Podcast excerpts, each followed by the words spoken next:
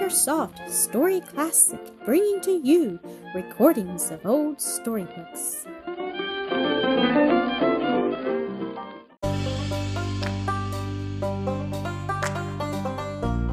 Sir Gibbie, episode 35 The Brander. Mistress Croale was not, after all, the last to arrive at the Mains, but that the next arrival was accounted for scarcely rendered it less marvellous than hers. Just after the loss of Snowball came floating into the farmyard over the top of the gate with such astonishment of all who beheld that each seemed to place more confidence in his neighbor's eyes than in his own. A woman on a raft with her four little children seated around her, holding the skirt of her gown above her head and out between her hands for a sail. She had made the raft herself by tying some bars of a piling together and crossing them with what other bits of wood she could find. A brander, she called it, which is Scotch for a gridiron, and thence for a grating. Nobody knew her. She had come down the Lorrie. The farmer was so struck with admiration of her invention, daring, and success that he vowed he would keep the brander as long as it would stick together and as it could not be taken into the house, he secured it with a rope to one of the windows. When they had the horses safe on the first floor, they brought the cattle into the lower rooms, but it became evident that if they were to have a chance, they also must be got up to the same level.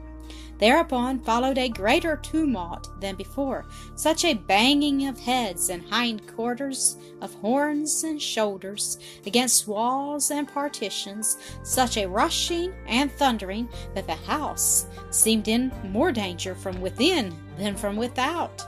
For the cattle were worse to manage than the horses, and one moment stubborn as a millstone would the next moment start into a frantic rush. One poor wretch broke both her horns clean off against the wall. At a sharp turn of the passage, and after two or three more accidents, partly caused by overhaste in the human mortals, Donal begged that the business should be left to him and his mother. His employer consented, and it was wonderful what Janet contrived to effect by gentleness, coaxing, and suggestion. When Horny's turn came, Donal began to tie ropes to her hind hoofs. Mr. Duff objected. Ye dinna ken her sae weel as I do, sir, answered Donal. She wad caw her horns until a man o' war had angered her. And up yonner ye couldna get a whack at her for hurtin' ane that didn't deserve to. I's do her no mischief, I's warrant. Ye just leave her to me, sir his employer yielded, Donal tied a piece of rope round each hind pastern, if cows have pasterns, and made a loop at the end.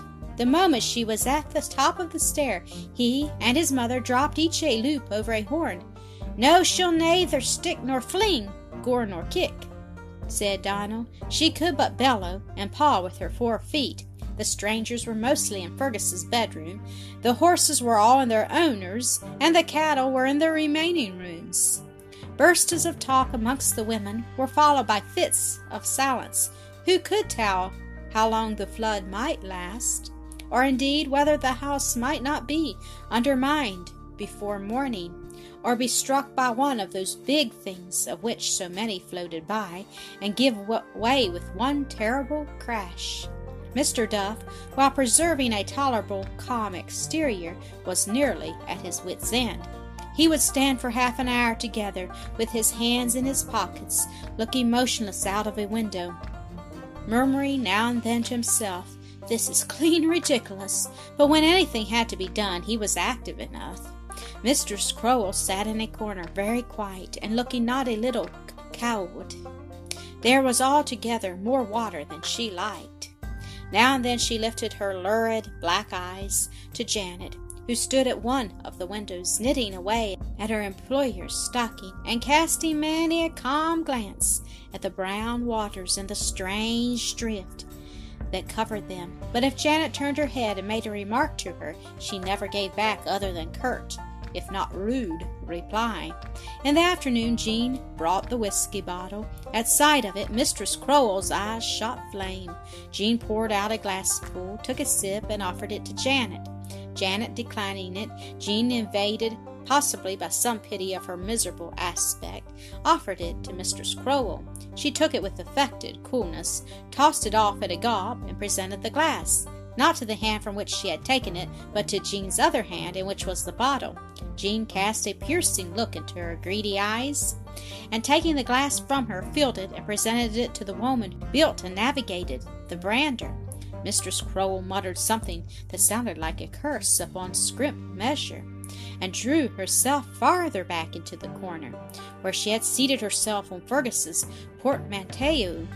I doubt we hae an anchor in the camp, a Jonah until the ship, said Jean to Janet as she turned, bottle and glass in her hands, to carry them from the room. Na, na, neither say guide nor say ill, replied Janet. Folk that's been ill guided no kennin whar their help lies. Wows takes to the bottom, but this is but a day o' punishment, no a day o' judgment yet, and I'm thinking the warst ne'er han over.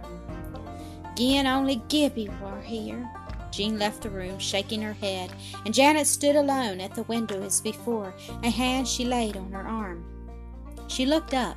The black eyes were close to hers, and the glow that was in them gave the lie to the tone of indifference with which Mistress Croale spoke. Ye hae mair nor ance made mention o' Anne connected with ye by the name o' Gibbie, she said. Eh, answered Janet, and what may be your wool with him? Oh, nothing, returned Mrs. Croale. I ken Anne o' the name lang sin, and was lost sick o. There's Gibbies here and Gibbies there, remarked Janet, probing her. Will I what? she answered peevishly, for she had had whisky enough only to make her cross, and turned away, muttering, however, in an undertone, but not too low for Janet to hear. But there's nae mony wee Sir Gibbies. Janet was arrested in her turn. Could the fierce, repellent, whisky craven woman be the mother of her gracious Gibbie? Could she be, and look so lost? But the loss of him had lost her, perhaps. Anyhow, God was his father, whoever was the mother of him. Who came ye to tend ye bairn, woman? she asked. But Mistress Croale was careful also, and had her reasons. He ran frae the blow time, she said enigmatically.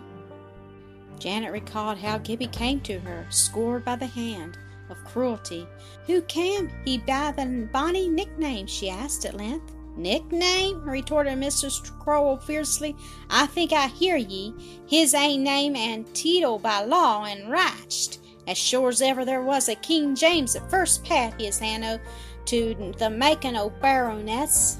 As is often I hae heard Sir George, the father o' him, tell the same. She ceased abruptly, annoyed with herself, as it seemed, for having said so much. Ye wadna be my lady yourself, why ye, ma'am? suggested Janet in her gentlest voice. Mrs. Croale made her no answer. Perhaps she thought of the days when she alone of women did the simplest of woman's offices for Sir George. Anyhow, it was one thing to rush of herself to the verge of her secret, and quite another to be fooled over it. Is it lang since she lost him? asked Janet after a bootless pause. Ay, she answered gruffly and discourteously, in a tone intended to quench interrogation. But Janet persisted. Ye can him again? Gin ye saw him? Can him? I would can he him ginna he had grown a grandfather. Can him? Couche, whatever can I'm as I did. Baronet he was, and wanna ken him gin he wore deed, and an angel made o' him. But will I wad, it's little different that wad make. She rose in her excitement, and going to the other window, stood gazing vacantly out upon the rushing sea. To Janet it was plain she knew more about Gibbie than she was inclined to tell, and it gave her a momentary sting of apprehension.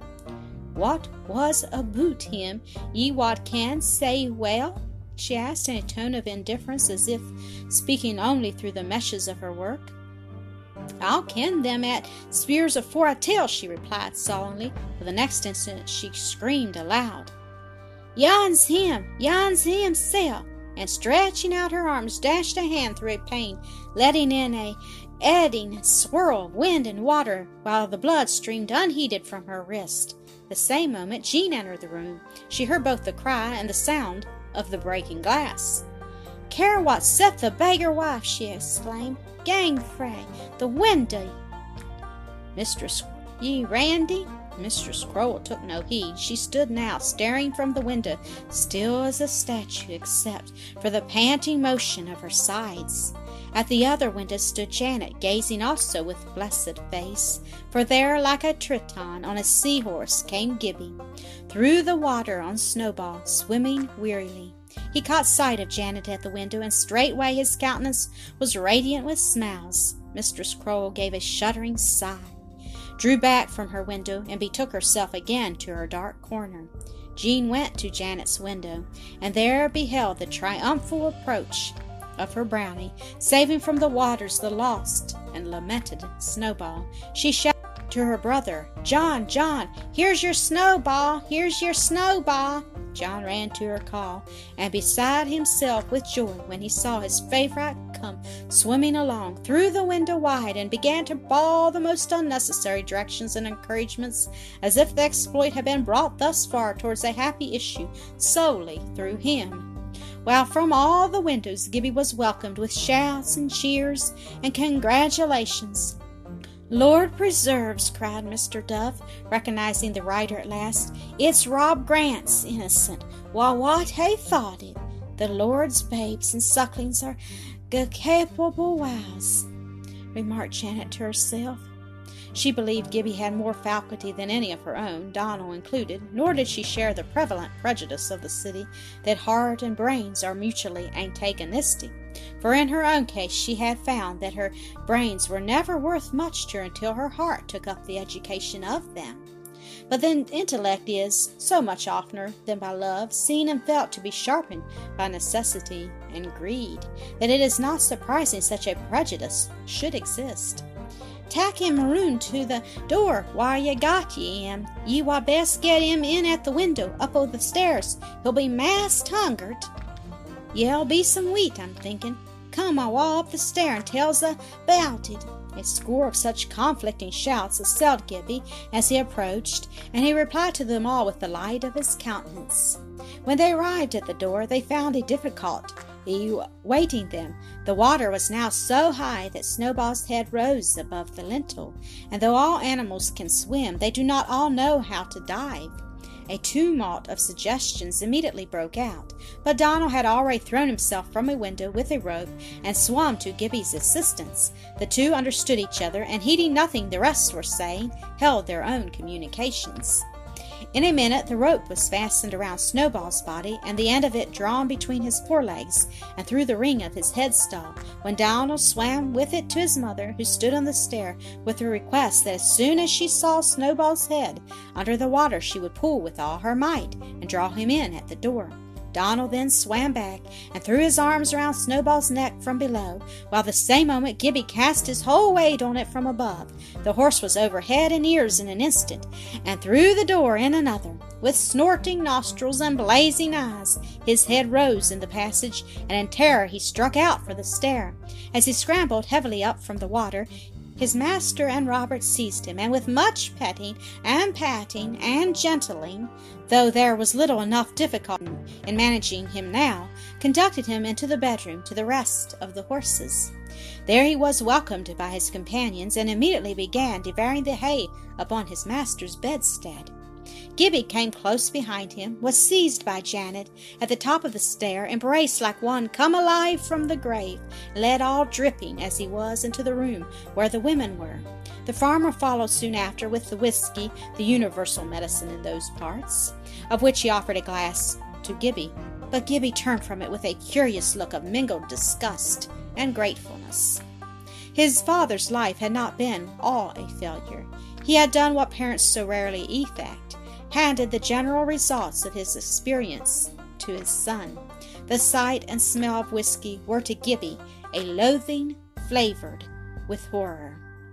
The farmer looked back from the door as he was leaving the room. Gibbie was performing a wild circular dance of which Janet was the center, throwing his limbs about like the toy the child, children call a jumping jack, which ended suddenly in a motionless ecstasy upon one leg. Having regarded for a moment the rescuer of Snowball with astonishment, John Duff turned away with the reflection how easy it was and natural for those who had nothing and therefore could lose nothing to make merry in others' adversity. It did not once occur to him that it was the joy of having saved that caused Gibbie's merriment thus to overflow. The cratter's crazy, he said afterwards to Jean, and it's just a marvel what he's capable of. But dee, there's little to cheese and tween Janet and him. They're bath tarred with the same stick. He paused a moment, then added, They'll dee will the, in the ither world. I don't know where. Nobody has to hot off o' themselves. Hmm. That day, however, Gibbie had pro- proved that a man may well for both to have nothing and to take no care of himself, seeing he had, since he rose in the morning, rescued a friend, a foe, and a beast of the earth. Verily, he might stand on one leg. But when he told Janet that he had been home and had found the cottage uninjured and out of danger, she grew very sober in the midst of her gladness. Could, she could say nothing there amongst strangers, but the dread arose in her bosom that if indeed she had not, like Peter, denied her master before men. She had, like Peter, yielded homage to the might of the elements in his ruling presence, and she justly saw the same faithlessness in the two failures. As she said to herself, Gin only I had been praying instead o' running away, I would have been there when he turned the water aside. I would have been had seen the miracle o' my master. What think ye o' me now? For all the excitement Mistress Croale had shown at first view of Gibbie, she sat still in her dusky corner, made no movement towards him, nor did anything to attract his attention, only kept her eyes fixed upon him, and Janet, in her mingled joy and pain, forgot her altogether. When at length it recurred to her that she was in the room, she cast a somewhat anxious glance towards the place she had occupied all day. It was empty and Janet was perplexed to think how she had gone unseen. She had crept out after Mr. Duff, and probably Janet saw her, but as one of those who see, see not, and immediately forgot. Just as the farmer left the room, a great noise arose among the cattle and that adjoining. He set down the bottle on a chair that happened to be in the passage, and ran to protect the partitions. Exaltation would be a poor word wherewith to represent the madness of the delight that shot as fires into Mistress Croale's eyes when she saw the bottle actually abandoned within her reach. It was to her as the very key of the universe. She darted upon it, dr- put it to her lips, and drank. Yet she took heed, thought while she drank, and did not go beyond what she could carry. Little time such a, an appropriation required. Noiselessly, she set the bottle down, darted into a closet containing a solitary calf, and there stood looking from the open window in right innocent fashion, curiously contemplating the raft attached to it, upon which she had seen the Highland woman arrive with her children. At supper time, she was missing altogether. Nobody could, could with certainty say when he had last seen her. The house was searched from top to bottom and the conclusion arrived at was that she must have fallen from some window and been drowned. Only surely she would at least have uttered one cry. Examining certain of the windows to know whether she might not have left some sign of such an exit, the farmer discovered that the brander was gone. What? cried the old man with a face bewildered to shapelessness, like that of an old moon rising in a fog. Yon'll be her I saw an hour ago, hen doon the water. Who could she win safe far on gain to the bottom? Up o' the branner, sir, answered the old man. I took her for a muckle dog up o' a door. John Duff stared at the man with his mouth open, and for half a minute all was dumb. The thing was incredible, yet hardly to be controverted. The woman was gone, the raft was gone, and something strange that might be the two together had been observed about the time, as near as they could judge, when she ceased to be observed in the house. Had the farmer noted the change in the level of the whiskey in his bottle? He might have been surer of it, except indeed the doubt had therein arisen whether they might not rather find her at the foot of the stair when the water subsided. Mr. Duff said the luck changed with the return of Snowball. His sister said with the departure of the beggar wife. Before dark the rain had ceased, and it became evident that the water had not risen for the last half hour. In two hours more it had sunk a quarter of an inch. Gibbie threw himself on the floor beside his mother's chair. She covered him with her grey cloak, and he fell fast asleep. At dawn he woke with a start. He had dreamed that Ginevra was in trouble. He made Janet understand that he would return to guide them home as soon as the way was practicable and set out at once. The water fell rapidly. Almost as soon as it was morning, the people at the mains could begin doing a little towards restoration. But from the day that day forth, for about a year, instead of the waters of the Daur and the Lorrie, the house was filled with a gradually subsiding flood of Jean's lamentations over her house gear, one thing after another, and twenty things together. There was scarcely an article she did not over and over proclaim utterly ruined, in a tone apparently indicating ground of serious complaint against someone who did not appear though most of the things to other eyes than hers remained seemingly about as useful as before. In vain her brother sought to comfort her with assurance that there were worse losses at Culloden. She answered that if he had not himself been specially favored in the recovery of Snowball, he would have made a much worse complaint about him alone than she did about all her losses. Whereupon, being an honest man, and not certain that she spoke other than the truth, he held his peace. But he never made the smallest acknowledgment to Gibbie for the saving of that of the said snowball. What could he understand about gratitude? And what use was money to a boy who did not set his life at a pin's fee? But he always spoke kindly to him thereafter, which was more to Gibbie than anything he could have given him. And when a man is content, his friends may hold their peace. The next day Jean had her dinner strangely provided. As her brother wrote to a friend in Glasgow, she found at the back of the house, and all lying in a heap, a handsome dish of trout, a pike, a hare, a partridge, and a turkey, with a dish of potatoes and a dish of turnips, all brought down by the burn, and deposited there for the good of the house, except the turkey, which, alas, was one of her own favourite flock. In the afternoon, Gibbie reappeared at the Mains, and Robert and Janet set out at once to go home with him. It was a long journey for them. He had to take them so many rounds. They rested at several houses and saw much misery on their way. It was night before they arrived at the cottage. They found it warm and clean and tidy. Ginevra had, like a true lady, swept the house that gave her shelter, that ladies often do. And perhaps it is yet more their work in the world than they fully understand. For Ginevra, it was heavenly bliss to her to hear their approaching footsteps, and before she left them she had thoroughly learned that the poorest place where the atmosphere's love is more homely and by consequence more heavenly than the most beautiful, even where law and order are elements supreme.